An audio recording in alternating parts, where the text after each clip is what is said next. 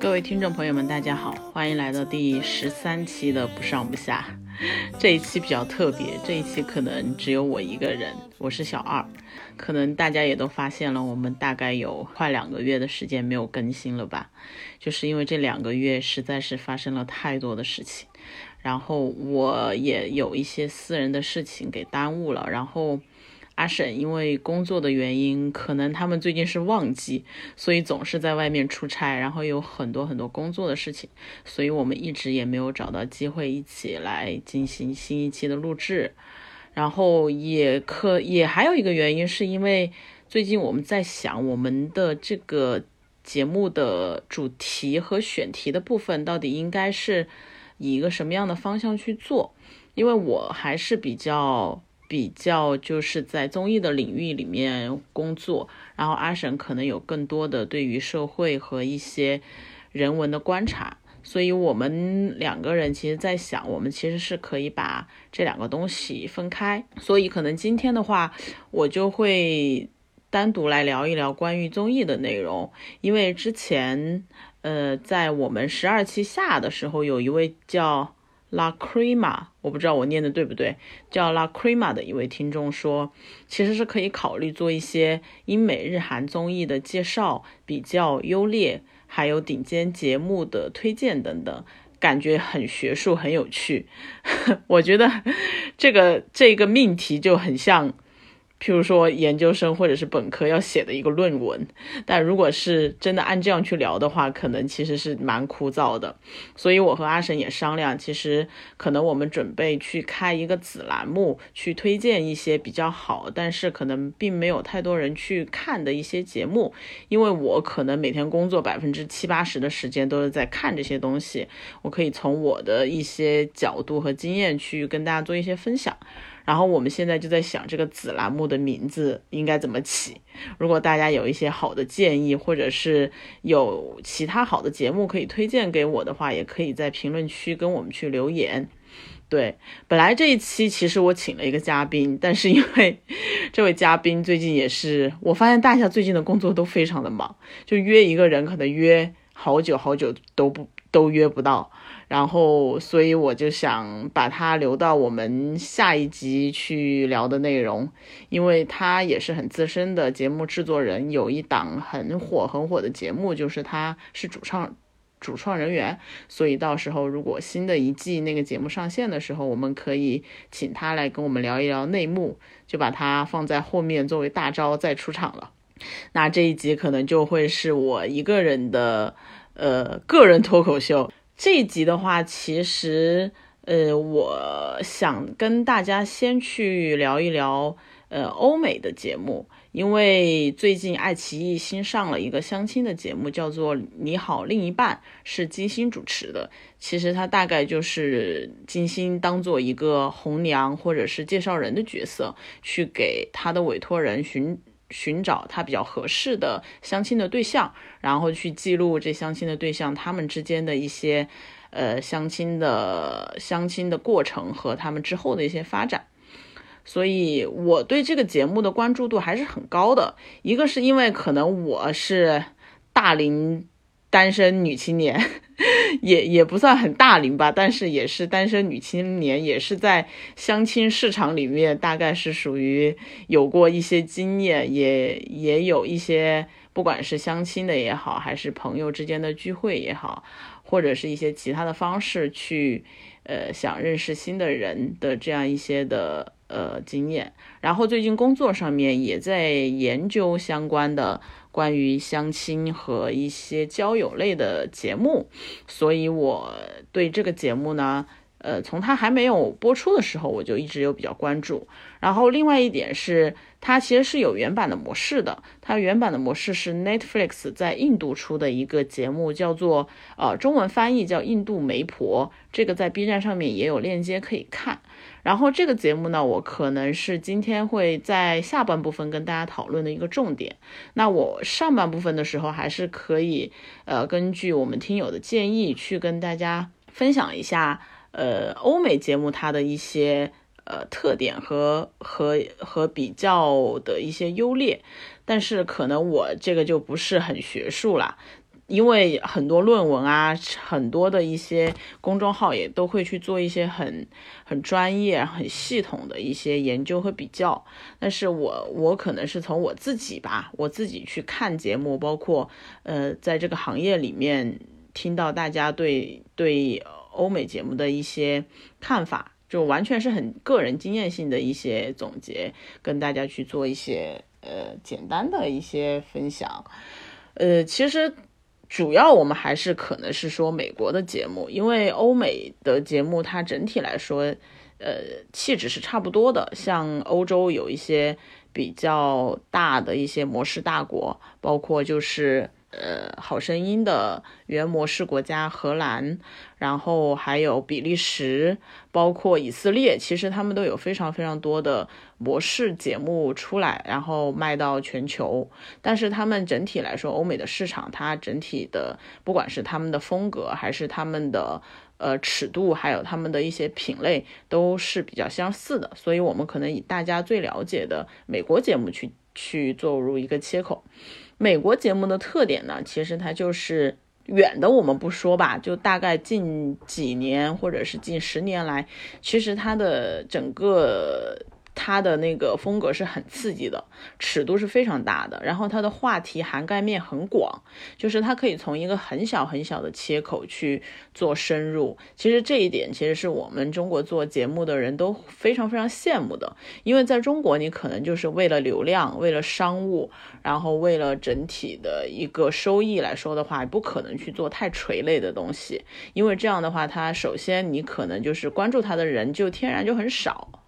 你不做那种大众娱乐，不做明星像的东西，你都可能都没有人知道，所以。就是对我们来说限制会比较大，但是其实你要从小品类去出发，才能够去做出真正的很精致的、很精品的一些内容。所以美国节目或者是欧美的节目来说的话，他们有这方面的很强的一个优势。这个如果说起原因的话，就会比较复杂了，包括商务的逻辑、整个人才市场的培养，然后观众审美品味的培养。还有整个舆论尺度都是影响他的一个原因，在这里我们可能就不细说了。对，然后举个例子来说的话，就是因为这两年 Netflix 也出了非常非常多的，呃，打引号的综艺节目吧。就是因为其实，在欧美来说的话，综艺和纪录片它的界限是比较小的，就是你可以觉得它其实是一个有点像纪录片形态的东西，你也可以把它看作是综艺。其实它们之间的边界是比较模糊的。也在欧美有一个概念叫 factual entertainment，它可能就叫真实的娱乐节目。然后呢，他对综艺节目的概念，我们现在国内用的比较多的叫 reality show。其实这个 reality show 它的呃定义比我们通常定义的综艺节目的定义会更加宽泛，它其实是。呃，unscripted content 就是没有脚本的内容，它其实是与有脚本的剧集内容形成对立的一个内容品类，所以它其实整体来说，我们的整个这个 factual entertainment 也好，或者是 unscripted content 这种是包括综艺在内的，所以他们像 Netflix，你可以看到它很多，譬如说他做的美食的节目，譬如说他做的这个我今天要讲的这个印度媒婆的节目，其实它跟我们。中国的综艺节目的形态上来说是差的很多的，呃，这个在欧美是比较普遍的一种做法了。它不会去，因为他们有很强的工业化流程，所以你其实可以看到它每一个镜头、每一个场景啊、每一段的内容，其实都是非常非常精心设计的。就是它不会是像韩国这样，呃，中国和韩国这样，可能是大量的素材，最后去做一个挑选和剪辑。他拍摄的时候是把所有东西都先拍进去，但是在呃欧美这种概念上来说，因为他们比较高效，然后他们整个的工业化体系都比较成熟，所以他会他会很有效率的去进行前期的设置，然后呃拍摄的安排以及最后剪辑成片。像最近 Netflix 出了一个很很小很小但是很精致的内容，是做。是做玻璃的人的选秀的啊，这个呢，其实就是在我们这边就会觉得哈，这种这么这么这么小的品类，就是做玻璃工艺品，就是这种类型，它也可以做成一个呃非常非常精美的一个内容，其实是我们非常羡慕的一点了。嗯，然后呢，呃，除了说它的品类涵盖很广，然后它的整个综艺和纪录片的边界会比较模糊之外呢，其实是在那个呃美国有一个特别大的类别的节目，其实叫做脱口秀。然后这个脱口秀呢叫。其实它叫 stand up comedy，其实跟我们这边的脱口秀会有一些不一样。其实在中国，我们接到很多案子，包括我们提案的时候会讲这个节目是脱口秀，其实它更多的其实是谈话类节目，譬如说啊金星秀也好，或者是一些。呃，十三幺这种访谈类节目，其实它应该叫做谈话类节目，它不能叫做 stand up comedy，因为深夜脱口秀是美国的综艺节目当中非常非常大的一个品类。你像呃，Jimmy Kimmel 啊，什么 Jimmy Fallon，就是 James Gordon，包括 Ellen Show，它其实都有非常非常多年，而且它是呃长期的去进行一个常态化的播出的。然后他们的这种脱口秀呢，其实。呃，之前听说过一个说法，就是呃，包括 S N L，就是说 Trump 已经拯救了很多很多的脱口秀节目，因为他们的呃一个特点呢，就是讥讽时事和政治嘛，所以就是会尺度比较大的去说很多关于社会啊、关于政治、关于一些。呃，热点话题的一些讨论，这个是中国这边其实大家都知道比较难做的。包括最近的吐槽大会，呃，虽然他已经在他可可以去尝试的范围里面尝试了最大尺度的输出，也遇到了不少的问题。所以这个也是我们中国的这种 stand up comedy，包括以效果李诞他们为首的这一群人面临的最大的一个问题。然后最近芒果 TV 出了听解说，其实这个节目呃负评很多，整体对它的评价都很不好。当然，芒果的整体的风格就是要搞呃就是走女性这个话题，这是他们很有自己。呃，特点的一一条赛道，我觉得这个是很聪明的，因为目前节目这么多，然后在平台这么多，竞争这么激烈的情况下，有自己非常独特的标签，不管这个标签是什么，然后能给观众留下非常深的印象的内容，已经就算是比较成功的呃一个结果了。所以他们推出这个项目的时候，还没有上线的时候，其实我们都还挺期待的，就是觉得，哎。他们的想法真的是很快，就是一个是很快，第二个是也很准，很准确的知道自己的优势，然后去扬长避短。但是这个节目出来之后呢，呃，就会让人感觉到有一点点落差，是因为脱口秀这件事情还真的不是谁都能够去说的。还有就是他们整体的话题，因为单立人已经在里面投入了非常多的。呃，人力和时间成本，就是说，也不是说他们不用心。像小鹿，就是今年奇葩说的亚军小鹿，他也是去做整体的培训，也给这些姐姐们做了非常久多的培训和一些指导。但是整体呈现的效果还是比较差。呃，一个原因是因为脱口秀这件事情啊，真的不是说你速成个一两个月就能做的。还有一个事情就是他们的话题的选择和每个姐姐。就是我不知道是因为艺人不愿意去讲，还是说，呃，中国现在的舆论环境真的是不对这种语言类的节目是不太友好的。他们整体的话题都还是比较老生常谈，然后隔靴搔痒，然后整然后就没有讲到一些很关键的点。其实这个这个出发点是非常非常好的，但他可能最后因为各种各样的原因吧，最后这个输出并没有达到一个很好的效果，呃，这也是没有办法的事情。我相信他们也有很多自己的难点。然后讲完脱口秀呢，呃，其实我还有一个想要跟大家分享的一点是，因为我在第一家公司的时候，呃，公司是跟非常非常。成熟的国外团队去合作的，就是他们，然后每一个项目我们也都会去请到英国和美国的一些专家来进行培训和分享。从跟他们的工作的感觉来看，就是整体来说还是一个比较大的差别，是他们的工业化非常非常的成熟。这种工业化其实不仅体现在说设备。或者是人员的一些能力，而是它的整个工业的标准。就是说，大家已经形成了一套，哎，我做这种内容，我们自己心里的对这个东西的一个标准和整个流程，大家是非常了解的。就是说，我知道我在每个工种我应该做什么样的事情，谁应该去负责什么样的内容，这个是在中国我们现在做综艺里面是很难有很清晰的分明的，就是。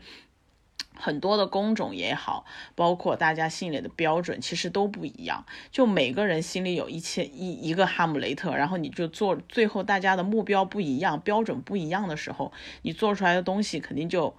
很拧巴。所以在我们跟国外团队合作的时候，就是他们有。呃，包括他们的导导导播、摄像，可能他要写到每一个镜头，然后有一套非常标准化的流程去做，呃，一些呃剪剪切，然后切切镜头，摄像应该这个时候应该是怎么摇，他是提前会写的非常非常清楚，然后每个人就按照那一套标准去做，然后那最后出来的东西就是非常标准化的，非常非常非常成熟的一套内容，对，然后。他们也就之前聊的比较多的，就是之前高以翔在浙江卫视出事的那一个事情之后，也有很多关于就是说我们这个工作经常熬夜呀，然后呃效率极低啊这种事情，其实确实是很非常非常大的一个痛点。现在就是你都不知道为什么大家不到晚上不工作。就觉得好像，特别是后期剪辑的公司，他不到晚上就没有人在那边工作，白天都没有人，一定要等到晚上，大家才会去进行 创作，可能才有灵感。这个东西也就是整个行业已经形成了这种现状，就一时半会儿你一个人、两个人，你根本不可能去改变。对，但对国外的，特别是欧美的一些工作人员来说，他们就是不会加班的，就你加班就要多给钱。对，然后。你超时工作，你就要付出超时工作的代价。而且他们很多人来，当时我们接触的一些，他们来中国是不可能加班的，就是提前都跟你说好了，我不会加班。你然后就是到点儿就就结束工作。但是他们真的是会在工作的时候，一定是非常非常有效率，然后非常非常的有自己的标准。这个就是我觉得，就是说整个工业化的体系，然后他们会分的。很细的工种，就是比如说摄像指导，它就会有设置的灯光，负责灯光的，然后负责就是各个部分的一些分的比较细，然后每个系的人他会负责自己的那一块，然后他们去做一个合作和配合，最后就会出来比较精致的一些内容。近一两年，我跟国外的团队合作的就比较少了，因为。中国的团队也成长了很多，包括前几年大量引进国外模式，大量跟国外的团队去合作和学习之后，中国也有非常非常多优秀的团队，他们有自己的工作的方法，然后也证明了自己能够做出很优质的内容，所以其实跟国外的合作相对来说就会渐渐的变少，这也是 我们自己变强变大的一个一个原因吧。然后可能我现在想重点的去聊一下，呃，印度媒婆这个节目，因为它算是 Netflix 在全球策略之下做出的。一个比较，我觉得是比较成功的一个内容的产品，因为 Netflix 现在是在全球各个各个国家做本土的内容，就是在印度也是一个很大的市场，所以他们推出了非常非常多在印度的一些呃 unscripted 的内容，包括他们做了一个在宝莱坞的一个综艺节目，还有这个印度媒婆，其实还是引起了一些讨论的。因为 Netflix 它其实是给创作者非常非常大的一个空间，其实包括呃韩国、包括台湾，然后日本，其实他们很多的内容创作者在本土市场比较小，但是进入中国又很难的。这个难有各方面的原因，有有观众的原因，有政治的原因，有一些经济上的原因。因为我们东亚非常非常的复杂，所以在在这种情况下。Netflix 是给了他们一个打开全球市场的一个机会。其实，所以我会听到很多的台湾的一些综艺的制作人说，其实现在不管是综艺啊，还是剧集，反正就是这种呃影视内容相关的，其实在整个全球化的发展情况下，Netflix 是给了他们一个非常大的机会，所以他们可以去进行很多的创作。之前不是有一个很强一个新闻，是《王国》的编剧金恩熙不是说 Netflix 只给钱嘛，就不管内容，这个也是 也是可能大家愿意去跟 Netflix 合作的一个很重要的原因。所以，呃，印度媒婆这个节目算是。我觉得就是在整个 Netflix 做的关于各个国家本土化内容当中，还是非常成功的一个内容。因为当时第一眼看到这个节目的时候，你听这个名字，其实会觉得它好像非常的老套，非常的传统的一个，是不是另一个版本的《非诚勿扰》这一类的节目的时候，你看完之后，我不知道，也可能是因为我的年纪现在已也已经到了。被催婚，然后要去不得不去相亲的这样一个呃阶段了，所以我看这个节目的时候是非常非常的有共情，因为虽然我们跟印度的文化差的很多，印印度他去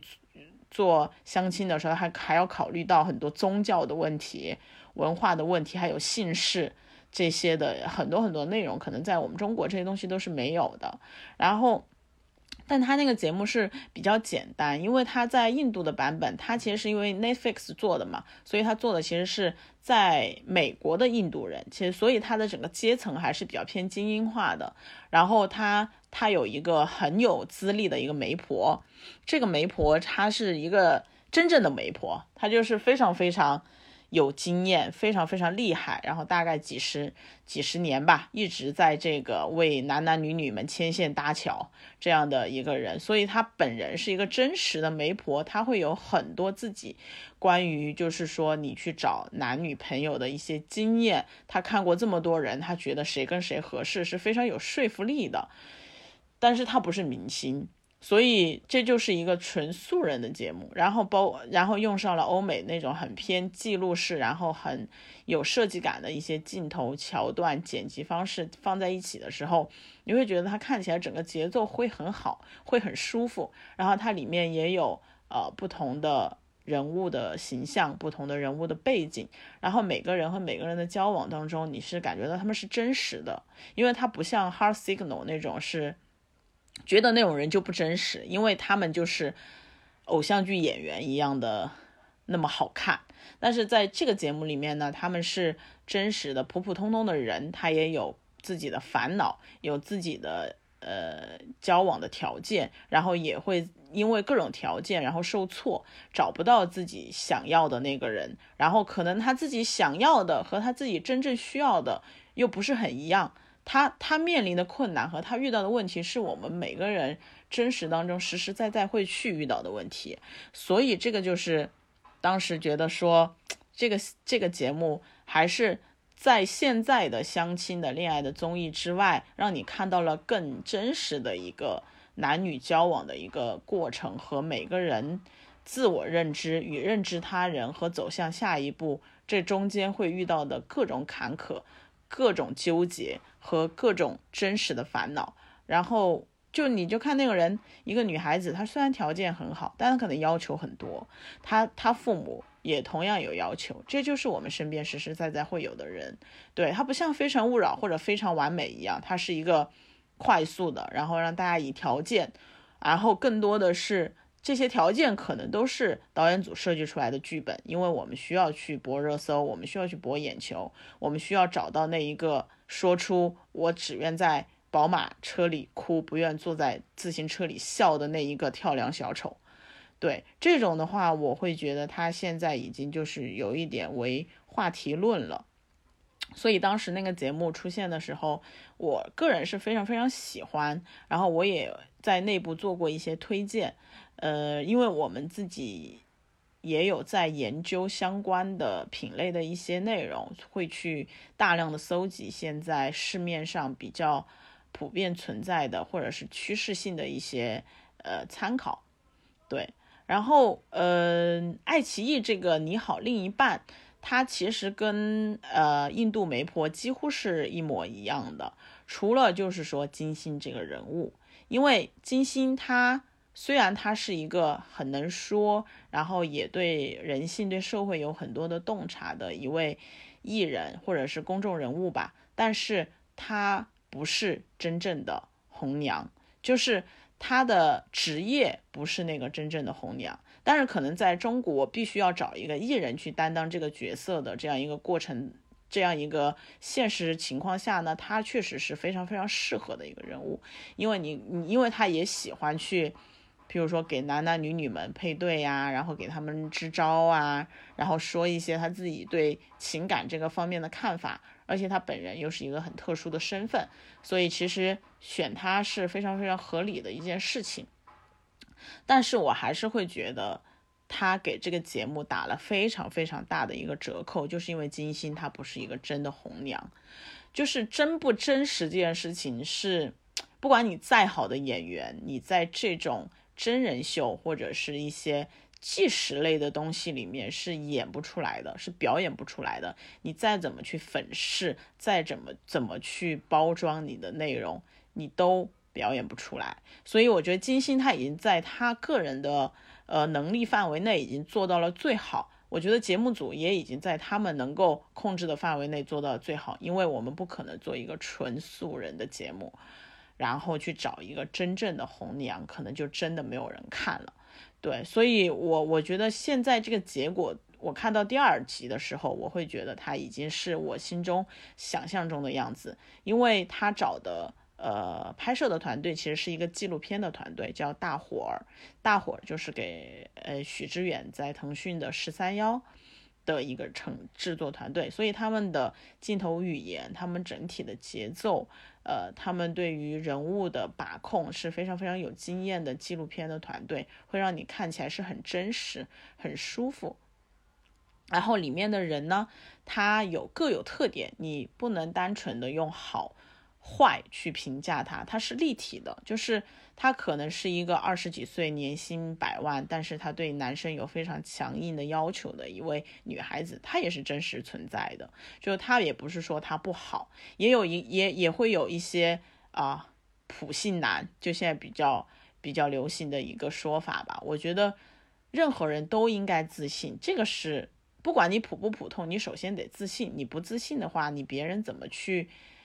去喜欢你呢，对吧？所以我觉得这不是一个坏事，就只是说你的自信来源于什么，你的自信的程度在哪里，你能不能够很明确的认知到自己的长处和短处，这个就是现在这个可能很多相亲市场里面，包括我们去呃去选角的时候会遇到的很大的一个问题，就是很多人他很自信，但是他的自信是盲目的。他没有很清楚的了解自己为什么应该自信，为什么我应该谦逊，在哪些时候我应该自信，在哪些时候我应该做一个谦逊的人，这样就会让这个人看起来很傲慢。对，所以我觉得在那个你好另一半里面，他他的选角其实是很很友好的，去表现出每个人他。他自己全方位的一个展示，包括他对择偶的一些要求，其实是很真实，而且很正面的去传递说，在现在真实的一个可能你三十几岁还没有结婚，你三十几岁还单身的人，或者你二十几岁还单身的人，你面临的自己的问题，以及你去择偶的时候双方共同有的问题。所以我觉得在这个节目里面是。它是区别于《Hot Signal》，区别于《非诚勿扰》，区别于《非常完美》这些节目之外的一个很真实，至少让我觉得是很有同感，然后能够很代入，然后很想去跟随他们的故事，可能也可以反思我自己，也可以看看我自己面临的问题，我为什么，我为什么其实说自己没有要求，但是其实要可能要求会很高，就是这些东西都是每个人都会面临的一些问题。所以我觉得，其实这两个节目，嗯，Netflix 的《印度红娘》和爱奇艺的《你好另一半》，可能是我今天可以推荐给大家去，呃，有时间可以看一看的内容。因为，特别是我不知道，可能我们听友之前阿婶跟我说，我们的听友其实年龄都很小，可能都是 九五后，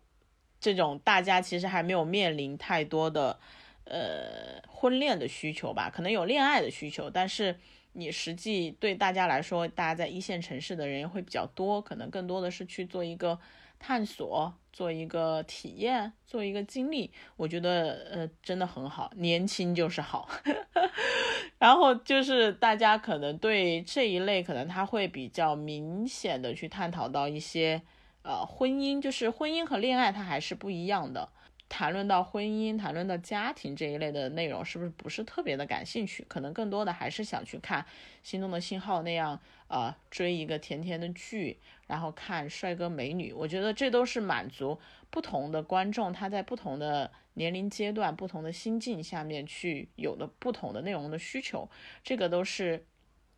非常非常合理的，对我们内容创作者来说，也是我们需要去关注到哪一部分人的哪一部分需求，也是我们去策划每一个内容的时候第一步需要去想到的一个问题啊。所以就是我只我只是觉得这两个节目目前在整个呃交友、婚恋或者是这种相亲的节目当中，还是有自己比较独特的一个优势，就是它能够让你看到整个。相亲的市场里面会有什么什么样的人？当然，它也有很强的一个呃劣势，就是它的整体样本会非常的小。就是你好，另一半大概可能是五位委托人吧，他五位委托人最多可能也就十个跟他相亲的人这样子，那他。对导演组来说，我选择什么样的人就非常的关键。那我也只是切了这一个非常非常小的口，通过这一个人，这一个人可能代表了这一个族群或者一个人群，这样子去做一个扩大版的一个想象。那他当然是没有办法完全的呈现说啊，我现在。我这些选的人都很精英，没错，他可能就是去看这个阶层，因为这个阶层还是大家讨论的很多、关注的很多，能够最快的吸引观众的注意力的一一群人，这个是非常非常功利的一种做法，当然也是不得不做的一个选择，对，所以他一定是某一个。层面某一个阶层某一个人群的这样一种现状，我们没有办法去苛求他做到覆盖全部适婚人群的焦虑和他们的呃实际的困扰，我们也没有办法去解决。这个节目只能说是给你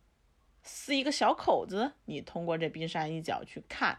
对。但是包括我们现在其实更多的没有关注到很多，譬如说呃小镇青年他们的交友现状。包括一些县城、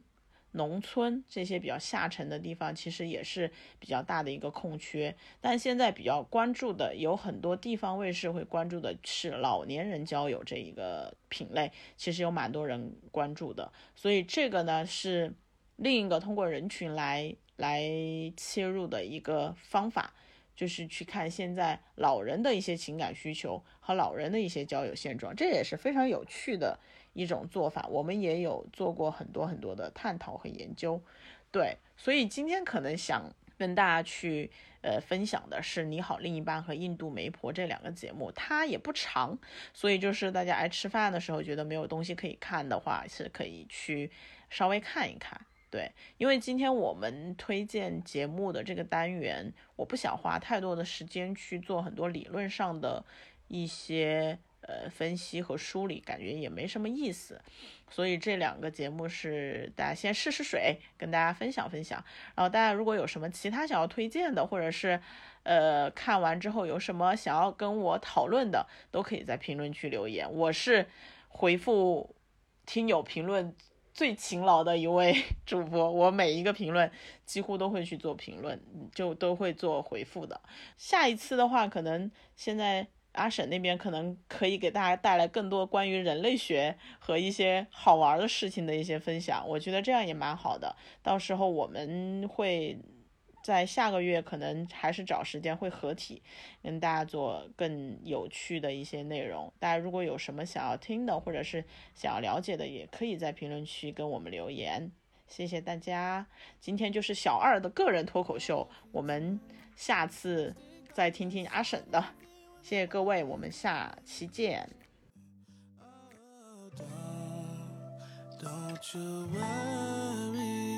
I'll be there whenever you want me. I need somebody who can love me